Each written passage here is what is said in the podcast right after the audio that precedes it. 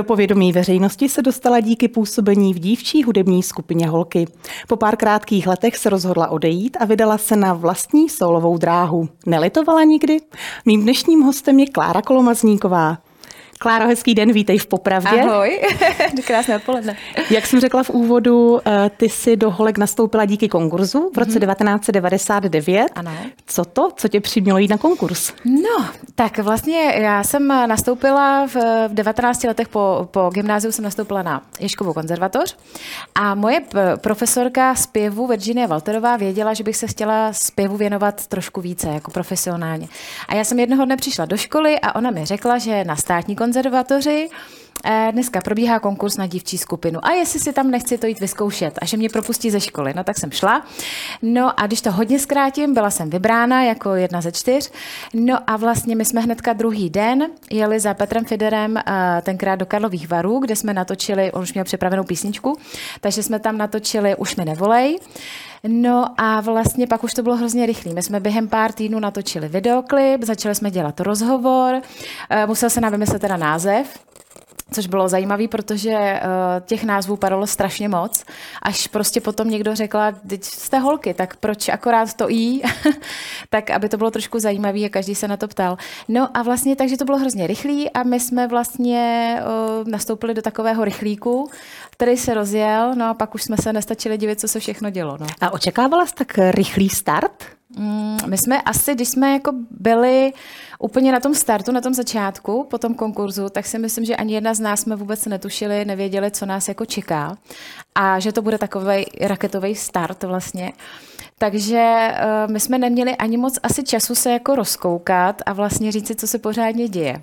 Já si akorát pamatuju, že ten začátek opravdu, že jsme prostě koukali, kde všechno jako hladce, rychle a v té době jsme vůbec, jako, nebo aspoň já teda vůbec jsem neměla čas třeba na své přátele, kamarády, pomalu ani na školu, takže jsem na té konzervatoři už tolik jako samozřejmě nebyla, samozřejmě chodila jsem do školy, učila jsem se, ale nemohla jsem tam být třeba denně. Jo, takže uh, ten čas byl opravdu neúprosný a říkám, bylo to strašně moc rychlý a najednou bylo strašně moc práce. Vy jste vlastně všechny vzešli z konkurzu. Ano. Eh, znali jste se předtím?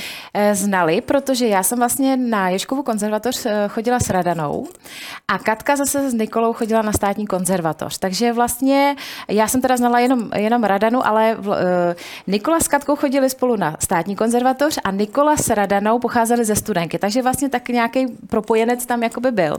No a tak jsme se tam doseznámili vlastně na tom, na tom konkurzu a No, bylo to strašně rychlý prostě. A sedli jste si, dalo by se říct, že jste byli třeba kamarádky? Eh, já si myslím, že asi určitě. Samozřejmě čtyři holky mezi sebou potom každý den, tak eh, samozřejmě probíhaly tam i nějaké eh, záležitosti, které prostě k těm holkám jako patří. Byli jsme takový slepičky trošičku v autě s náma, teda to bylo hodně zajímavé, asi s náma jezdit, když s náma jel road manažer.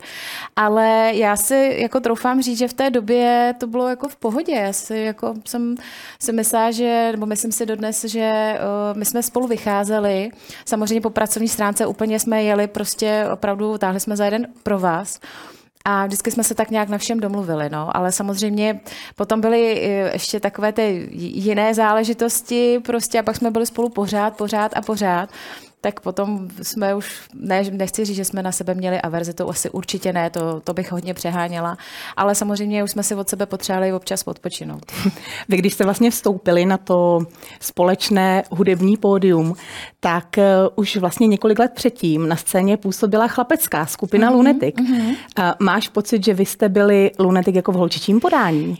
No, Lunetic byli před náma asi zhruba dva roky, mám pocit. A oni nám vlastně říkali Lunetic v sukních, takže mm-hmm. trošičku asi asi jo, samozřejmě troufám si říct, že Lunetek byli ještě vejš. Opravdu v, si myslím, že měli ještě větší slávu. A je to možná proto, že byli kluci byli a měli kluci. to holčičí přesně publikum? Tak, přesně tak, je, určitě tohle je přesně pravda, protože ty holky jsou prostě daleko věrnější a větší faninky než ty kluci. E, takže to si troufám říct, že Lunetek byli trošičku ještě jako výš, ale e, myslím si, že na tu tehdejší dobu nebo vůbec jako na dívčí kapelu e, asi tady do posavat nikdo asi této úrovni asi nedosáhli, jako jsme byli tenkrát my. Ty jsi říkala, že vlastně od začátku jste zažili poměrně rychlý start. Mm-hmm. A máš pocit, že třeba vy jako produkt holky, když to vlastně vnímáš dnes zpětně po těch letech, byl vlastně ten obchodní záměr udělat z vás ty druhé lunetiky v tom ženském podání, co se týče toho, řekněme, obchodního artiklu třeba? Já si myslím, že asi částečně určitě, určitě, protože vlastně, eh, když se vrátím na ten první počátek, tak eh, nás založil Petr Fider a on v té době eh, žil v Německu a jenom slyšel, že v Čechách je nějaká chlepecká skupina a že je strašně moc slavná. Takže on si tenkrát eh, mm, eh, prostě dal do hlavy takový sen, eh, takovou ideu, že založí holky právě, nějakou takovou dívčí skupinu a že to pojede stejně, jako jsou ty kluci. Takže si myslím, že ano a samozřejmě vlastně potom musím říct, že když jsme natočili ten první single, už mi nevolej, tak tenkrát se rozhodovalo, ke kterému vlastně vydavatelství půjdeme a vím, že Petr dostával hrozně zajímavé jakoby nabídky, takže, takže určitě dá se říct, že to i vlastně za, eh, jak se říká, takzvaně zapláclo díru tady na trhu, protože v té době tady nic takového podobného nebylo. Pak samozřejmě eh, po nás začaly eh, vlastně další dívčí kapely ale troufám si opravdu říct, že my jsme byli asi opravdu jakoby nejznámější a nejvíc slavné, jakoby, já to nesnáším to slovo slavný, ale jako svým způsobem ano, jako dívčí skupina. Jste to odstartovali, tu mm, éru mm, potom mm, dalších. A ty jsi říkala, že vlastně eh, díky singlu jste se dostali všude, byli jste mm. hodně vidět, slyšet, eh, bodovali jste v hitparádách, měli jste spoustu práce. Jak jste se zžívali a mm, stotožňovali, řekněme, s nějakou popularitou, která to zviditelnění sebou nesla? No, tak eh, já třeba, když mluvím úplně jako za sebe, tak si pamatuju, že eh, bylo období, kdy jsem si to užívala strašně moc, že si pamatuju, že my jsme samozřejmě vycházeli každou chvilku v nějakých eh, novinách a v tiskovinách a tak já jsem tak zhruba měla přehled, kde, protože já jsem vždycky byla taková dokumentaristka i vlastně skupiny a všechno jsem se zakládala. A tak vlastně bylo, bylo období, kdy jsem potřebovala všechno jako tam jsme, tam jsme, jo, a strašně jsem si to jako užívala, říkala jsem, to je tak skvělý pocit prostě být jako populární. A pak zase bylo období, kdy jsem třeba opravdu jsem šla jenom na procházku uh, vlastně se psem. A teď mě samozřejmě lidi poznávali v té době úplně jako hodně. A mě to třeba někdy vadilo. Já jsem si říkala, teď bych rovně jako chtěla klid, teď bych třeba chtěla někam odjet, aby mě nikdo neviděl, neslyšel, nikdo o mě ne, jako, nikdo mě nepoznal. A ono to nešlo. Ono prostě, my jsme toho jako mm, toho času pro sebe nebo pro své nejbližší měli vlastně hrozně málo. My jsme opravdu pořád těch několik let jako pracovali a když jsme chtěli jít na dovolenou, tak jsme si opravdu museli říct termín, jako kdy teda nebudeme pracovat a, a máme volno. Dneska možná s odstupem času, eh, kdy si myslí, že může u interpreta, který vlastně zažil takový jako raketový vzestup, mm-hmm nastat eh, období, kdy tu popularitu nezvládne, protože je jich několik, kteří, mm. kteří nezvládli mm. ten, hmm. ten boom toho rychlého zviditelnění. Prostě někdy se mu opravdu může stát, že ten člověk to jakoby nezvládne, že si najednou říká, mám vlastně všechno, mám, jsem populární, já vlastně můžu mít, eh, mám hodně peněz, takže můžu si skoro koupit, co chci. A někdy to opravdu asi s tím člověkem dokáže zamávat, že pak, pak začne blbnout takzvaně.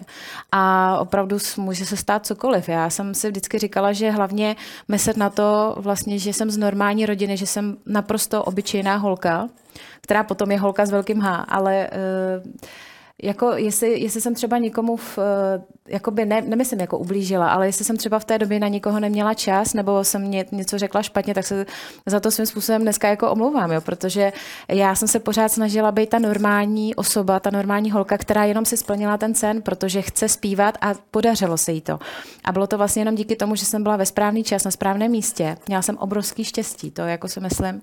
A říkám si do dneška, eh, jak by to dopadlo, kdyby mě Petr Fider vlastně nevytáhl, neobjevil, tak samozřejmě měla jsem ty tendence zpívat, ale nikdy nevím, jestli bych se takhle dostala daleko. A můžu říct upřímně, že jsem strašně moc ráda, že dneska nejsem na žádném vrcholu, že to je taková ta střední, eh, nebo takový ten střední proud, protože eh, já už bych to nechtěla zažít. Jako bylo to krásný, byla jsem mladá, byla jsem bezdětná, neměla jsem žádný starosti, v té době samozřejmě finance byly jako na tu dobu, kolik nám bylo, tak eh, to bylo, myslím, hodně fajn. Mohli jsme si užívat, hodně cestovat třeba a tak, ale já bych to asi nevrátila. Já jsem ráda, jak to je. zažila jsi třeba období toho, když použiju tvoje slovo blbnutí, mm-hmm.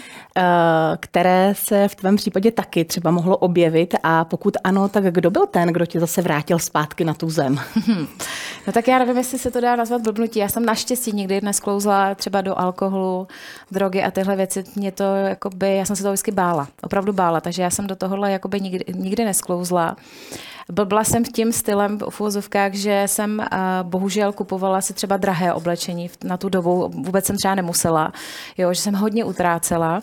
A pamatuju si, že jsem utrácela jako i za ostatní, že to nebylo o tom, že já sobě koupím, dneska to možná zní pro někoho jako normálně, za 10 tisíc třeba boty nebo tak, ale já jsem strašně chtěla jako dělat radost druhým, takže já jsem vlastně rodičům, těm nejbližším kamarádům, pořád jsem někomu něco kupovala a možná, že jsem to měla i v sobě tak jako v té době, že na ně třeba nemám tolik času, tak jsem to chtěla nějak jako možná vykompenzovat, možná, že to zní blbě, ale já myslím, že mi asi eh, diváci porozumí.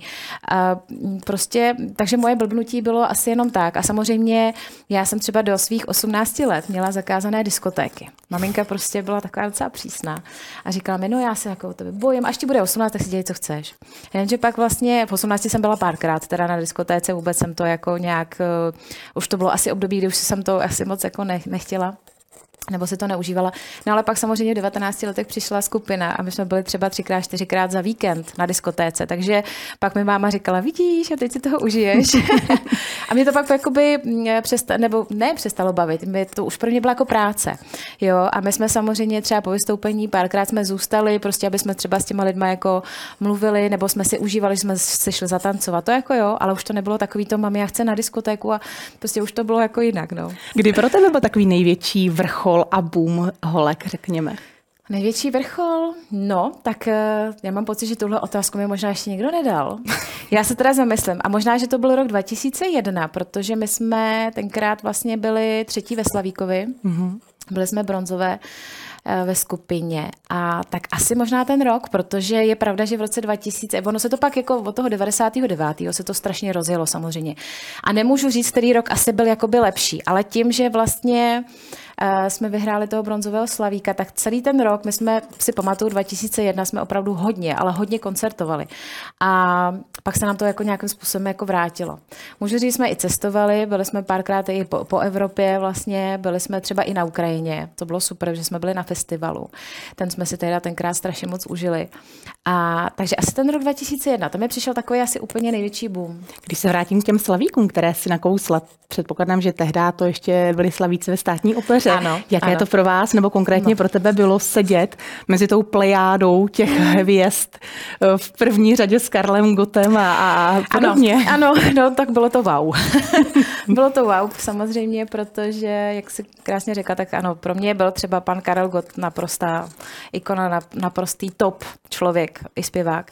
A takže když jsme třeba viděli právě pana Karla Gota nebo Lucku Bílou, si pamatuju, že prošla a jenom jsme tak jako koukali, jsme řekli, ježiš, my takový jako obyčejný holky. A přitom jsme v té době už byli jako mm-hmm. hodně populární, nebo říkat slavný, populární, ale pořád, teda já jsem to tam aspoň takhle jako měla, že samozřejmě k těmhle těm top zpěváků jsem vždycky jako vzhlížela a mm, jako vážila jsem si jich a říkala jsem si, je, to je jako hezký tady sedět, ale ty lidi, co mají všechno třeba už za sebou, jakože prostě třeba ne jako my dvouletou kariéru, oni mají třeba 10, 15, 20, 30 let a Mm, sedí tady třeba už po 20.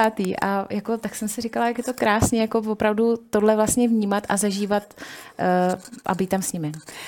Ty si bohužel tohle nezažila, respektive tu 20-letou éru v jedné skupině, ano. kdy pro tebe nastalo právě období, kdy jsi začala uvažovat o tom, že ze skupiny odejdeš. Byla to nějaká nespokojenost, nebo co se stalo? Já tě trošku opravím. Ono to nebylo o tom, že já bych se rozhodl, eh, rozhodla ze skupiny odejít. My mm-hmm. jsme vlastně v roce 2003 uh, nám končila smlouva s vydavatelstvím. A ještě předtím vlastně půl roku, než, než nám skončila ta smlouva, tak od nás tehdy odešla Nikola. Ta šla už na solovou mm-hmm. dráhu.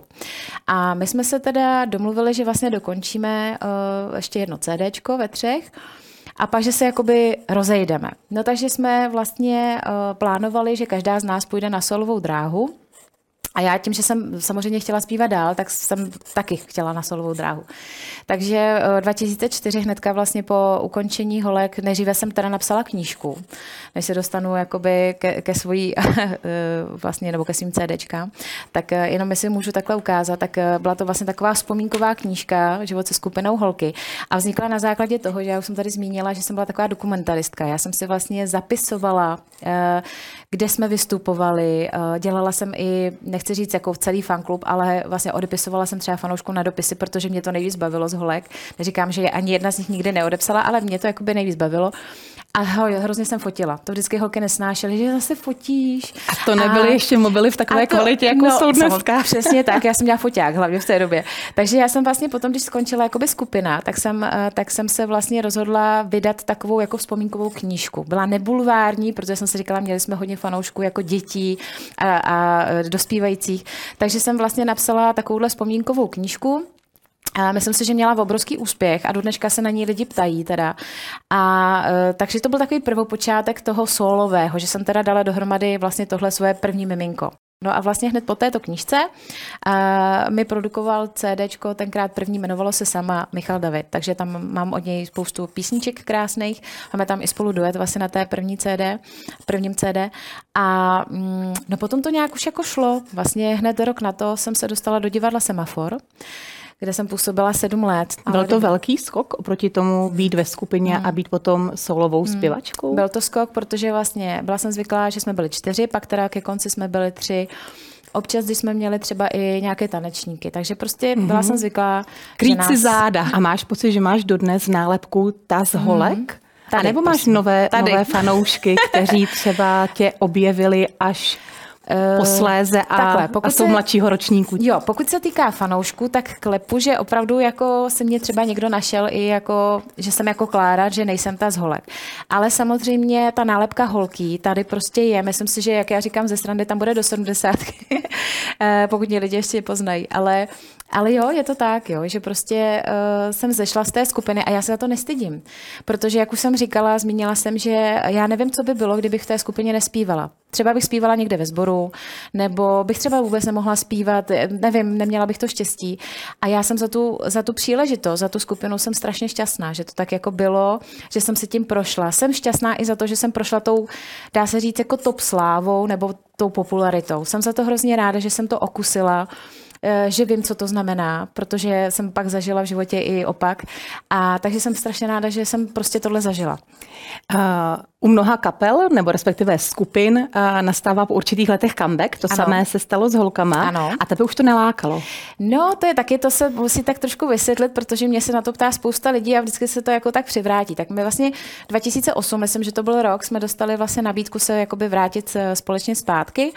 No a vím, že se naše názory tak nějak jako uh, trošku, ne, že neschodovaly, ale myslím si, že eh, vlastně to bylo tři ku jedný, že jsme to tak nějak jako viděli jinak.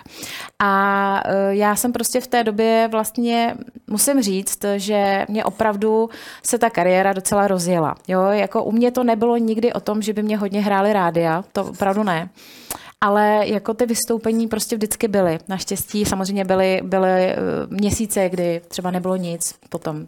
Ale v této době prostě toho tak jako hezky, byla jsem i v tom divadle, byla jsem víceméně tak nějak spokojená a měla jsem pořád jako pocit, že vrátit se jako eh, po těch čtyřech letech, že je strašně moc brzo. Já jsem měla pocit, že jsem si říkala, no tak oni budou říkat, jako holky neměly do čeho píchnout, prostě tak se zase vrátili zpátky. Jo. A já jsem říkala, pojďte to udělat třeba za nějaký rok ještě poč- jako vydržet. No. Ale zase z mýho pohledu, když jsem to řekla já, která jsem vlastně jediná tu solovku tak nějak jako rozjela, tak to možná vypadalo jako sobecky, což jako chápu. Takže vlastně uh, my jsme se pak jako by v tomhle duchu rozešli. A řekli jsme teda, že to takhle necháme, že já teda zůstanu sama a oni, že to zkusíme. A kdybys byla oslovená jako host? Host. Na nějaké vystoupení. Jo, jo, tak na to se mě taky hodně teďka poslední dobou ptají, protože samozřejmě... Možná to tak má být. takhle, oni vyšly nějaké články, které jsou nepravdivé. Jako Tady že... můžeš říct věci po pravdě. No, tak, právě, abych to docela ráda jako řekla na pravdu, jo, protože eh, vyšly články, že škemrám jako holky, že se chci vrátit a že mě to je strašně jako líto.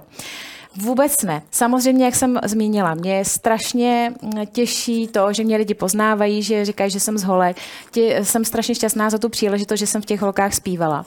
A kdyby přišla nějaká jednorázová uh, nabídka, uh, že ve čtyřech, dejme tomu, a oni by s tím souhlasili, tak já s tím absolutně nemám problém. Samozřejmě, protože uh, dneska jedou hodně ty retro párty, retro akce a vůbec uh, hodně se vrací ta doba do těch devadesátek.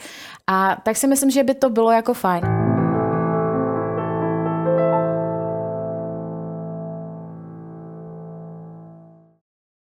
Kláro, k osobnímu životu. To by se v roce 2011 narodila celá, dcera Valérie. Mm-hmm.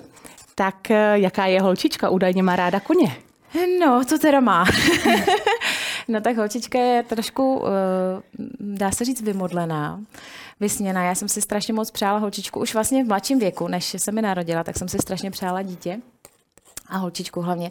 A uh, musím říct, že jsem za ní hrozně moc šťastná. Ona je teda opravdu tím, že vlastně vyrůstá jenom se mnou, tak mám pocit, že v některých věcech je trošku jako napřed. Ty jsi zmínila samo, že jsi na ní sama. Hmm. Ty jsi měla vlastně od narození poměrně náročné peripetie s tatínkem hmm. Valérie. Můžeš objasnit, co se stalo? Můžu. Uh, tak uh, já to trošku zkrátím, protože uh, ono se stalo jako hodně věcí, tak uh, vlastně už za těhotenství, bohužel ale uh, já jsem jako věděla v už těhotenství, že na ní asi budu sama, že už to teda asi jako nedopadne dobře a um, upřímně jsem ráda, že vlastně ten tatínek tam jako nebyl potom, protože jsem, nevím, jestli by to jako celé dopadlo nějak jako optimisticky, ale každopádně necelé dva měsíce vlastně po porodu teda tatínek biologický odešel. No a vlastně e, od té doby uh, Eh, nebo od té doby pak ji ještě párkrát viděl, to bych lhala, ale eh, když jí byl rok, tak ji viděl naposledy, holce 11. Takže asi v takovémto stavu to jako je. Eh, co se týká financí, tak to zase na jeho, jakoby, nechtěla jsem říct obhajobu, jo, protože si myslím, že by to mělo vypadat úplně jinak. Ale od loňského roku se trošku po finanční stránce snaží, ale samozřejmě jsou tam velké problémy z minula, které se stále jakoby řeší. Musíme objasnit, že on vlastně měl několik podmínek ano. za to, že neplatil alimenty. Ano, ano, přesně tak a vlastně jsou tam do dneška ty dluhy. Takže e, víceméně jsem to táhla, nebo vlastně táhnu pořád tak nějak jako sama. Uh, což si myslím, že není jako úplně jednoduchý, ale uh, myslím si, že bohužel těch samoživitelek je tady jako v republice strašně moc a klobouk dolů vlastně před všemi, kdo to zvládají, protože uh, ona je samoživitelka a samoživitelka, jo. Já kolikrát třeba čtu, že Teď se nechci, prosím vás, nikoho jako fakt osobně dotknout. Ale občas čtu, že ta a ta, která opravdu vydělává úplně jiné částky než já. Eh, má vedle sebe pana milionáře, ale je to samoživitelka, protože se stará. Tak to je trošku jiný případ. Já vedle sebe žádného milionáře ani přítele jako nemám. A vlastně opravdu teda eh, to člověk musí jako nějak zvládat. Musí. Jo, takže eh, já jsem teda dostala jednou takový docela ošklivou jako, nebo ošklivý komentář od někoho, že jsem dělala někde rozhovor a pak vlastně přišlo jako, no hlavně, že má na nechty, že má na vlasy a hlavně, že holka může jezdit na koni.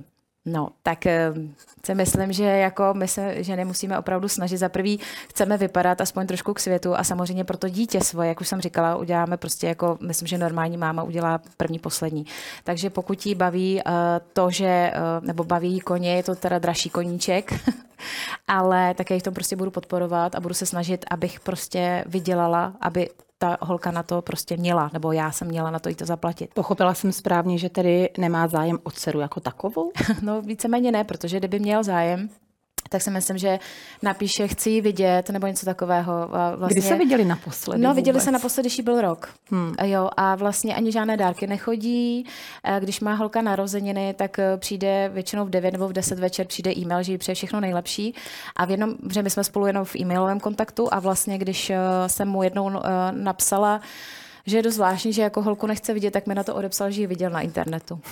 No, no tak to je úsměvný. Napadá mě pak otázka z druhé strany. A co dcera? Ta se na tatínka neptá. Jo, uh, Valinka už jako ví všechno.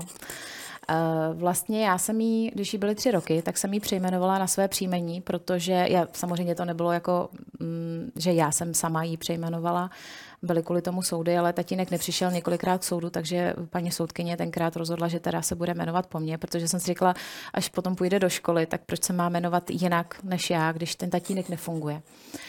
No a potom vlastně, když jí byl, bylo jí šest, nějak zhruba šest a půl, nešla do školy, tak jsem jí už pár věcí řekla.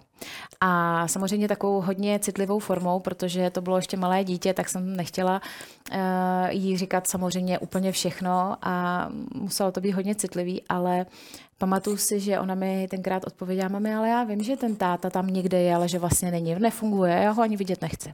Máš pocit, že si třeba někdy k sobě najdou cestu? Mm, no, tak jestli mám být upřímná, já si myslím, že ze strany dcery asi moc ne. Nevím, jestli jo, se něco hne někdy v otci, ale jelikož to trvá už tolik let, tak si myslím, že asi ne, že tam jako opravdu uh, je, kdyby měl jakýkoliv, jakýkoliv zájem, tak prostě uh, tam bude za, te, za těch x let aspoň nějaký náznak, chci ji vidět, chci přijet, nebo je možnost.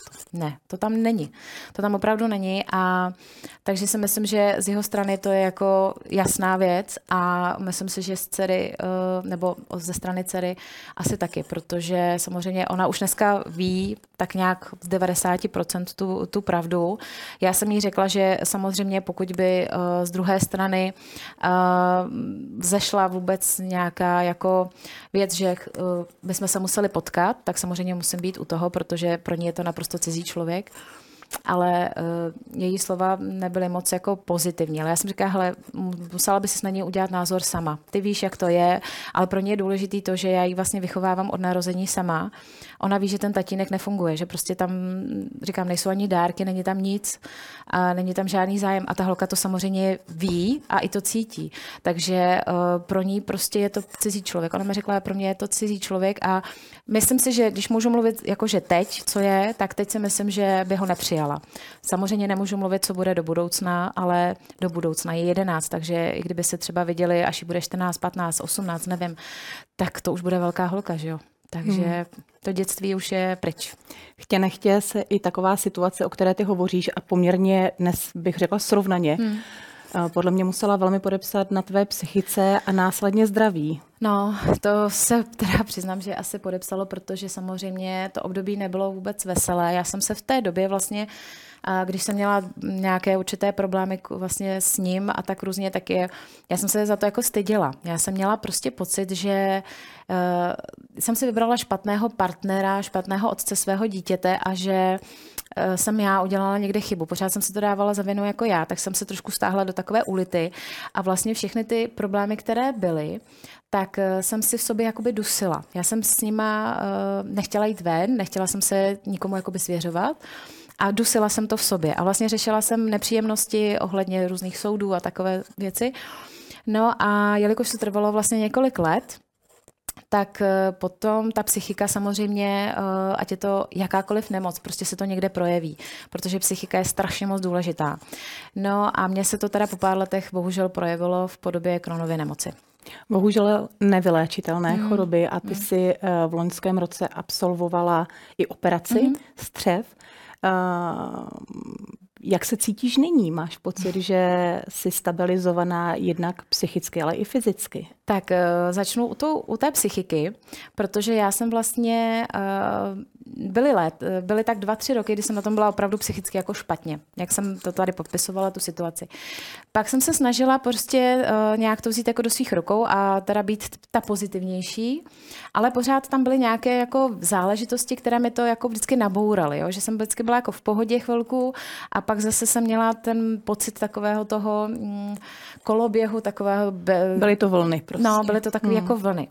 No a pak vlastně, když to jako uh, vlastně jako bezkrátím a přeskočím pár let, tak uh, vlastně, když jsem byla v tom nejhorším období, co se týká mé nemoci, což bylo vlastně přelom rok 2021 2022, Eh, kdy jsem opravdu končila hodně často v nemocnicích, na kapačkách a tak dále a různé léky a léčby a tak dále. Pak jsem vlastně byla několik eh, týdnů na, nebo vlastně měsíců na eh, tekuté stravě protože už jsem věděla, že teda přijde ta operace, tak já jsem se na tu operaci svým způsobem jako hrozně těšila, protože jsem si říkala, že je to nevyhnutelný, protože ty bolesti, ty křeče a vůbec vlastně ten život byl jako hrozně eliminovaný. Jo. Já jsem vlastně, když jsem někam jako jela pracovat, když jsem jela na vystoupení, nebo ať jsem měla jako vlastně cokoliv jako pracovního, nebo jsem věděla, že budu mimo domov, tak já jsem prostě celý den nejedla, protože prostě ty problémy byly, jaké byly k té nemoci a Uh, takže ta psychika tam samozřejmě hrála hrozně velkou roli. A já jsem se svým způsobem na tu operaci jako fakt těšila, ale samozřejmě jsem se jí strašně bála, protože jinak jsem zdravý člověk, já opravdu jako nemarodím normálně, mám pouze teda v uvozovkách tuto nemoc, ale nikdy jsem na žádné operaci jako nebyla. Takže jsem se toho na druhou stranu jako strašně bála a teď jsem věděla, že mám doma tu, tu holku. A teď ji teda vlastně nechat jako na starost těm svým starým rodičům, který já sama bych měla pomáhat, ne, že oni pomáhají mě. A mm, takže to pro mě bylo jako těžký, takže se to pořád jako taky ještě mísilo. No a potom se stal nějaký, já tomu říkám takový, já to nedokážu jako vysvětlit, ale takhle. Prostě po té operaci jsem si řekla, že uh, je to pro mě takový restart, takový nový začátek, že teď mám možnost uh, být chvilku zdravá. Jo, ono to není o tom, že jsem vyléčená, není to o tom, že jsem úplně zdravá, samozřejmě je to nevyléčitelná nemoc, uh, která se mi může kdykoliv vrátit. Bohužel, jo, může se vrátit třeba za deset let, ale může se vrátit příští měsíc. Já prostě nevím, kdy se vrátí. A vím stoprocentně, že je strašně důležitá ta psychika a být v pohodě, usmívat se, brát vlastně ten život uh, pozitivně a užívat si každého dne, kdy jsem zdravá, jakoby, kdy jsem v té remisi vlastně. Takže jsem to takhle jako pojala na té nemocniční posteli a řekla jsem si, tak holka, tak a teďka, tak jaký máš cíle? Chceš hodně pracovat samozřejmě, chceš být se hlavně s holkou, že jo, to je jako na prvním místě. Chceš se jí věnovat, chceš být ta stoprocentní máma, která nebude tady pořád každý týden ležet pomalu v nemocnici. Chceš prostě si užívat života s ní a samozřejmě chci hodně pracovat. Já jsem si prostě tam řekla, že chci hodně pracovat a že bych strašně ráda, aby ke mně chodily jako nějaké hezké pří, příležitosti pracovní. No a ono se to stalo. Prostě se to stalo takhle a já jsem za to hrozně vděčná. Kláro, já ti přeju, aby tento stav trval co nejdéle, aby si na to nemocniční lůžko už nemusela vrátit. Aspoň a aby, dlouho. a aby ten restart, který mm. prožíváš, vlastně trval co nejdíl a aby zažívala s dcerou jenom krásné chvíle, ať se ti moc daří. Děkuji moc. Já moc děkuji, že jsi přijala pozvání a měj se moc hezky. Děkuji. Já vám děkuji za pozornost a i tento díl si můžete poslechnout na podcastových aplikacích podcasty.cz, Spotify a Apple Podcast. Mějte se hezky a brzy opět na viděnou.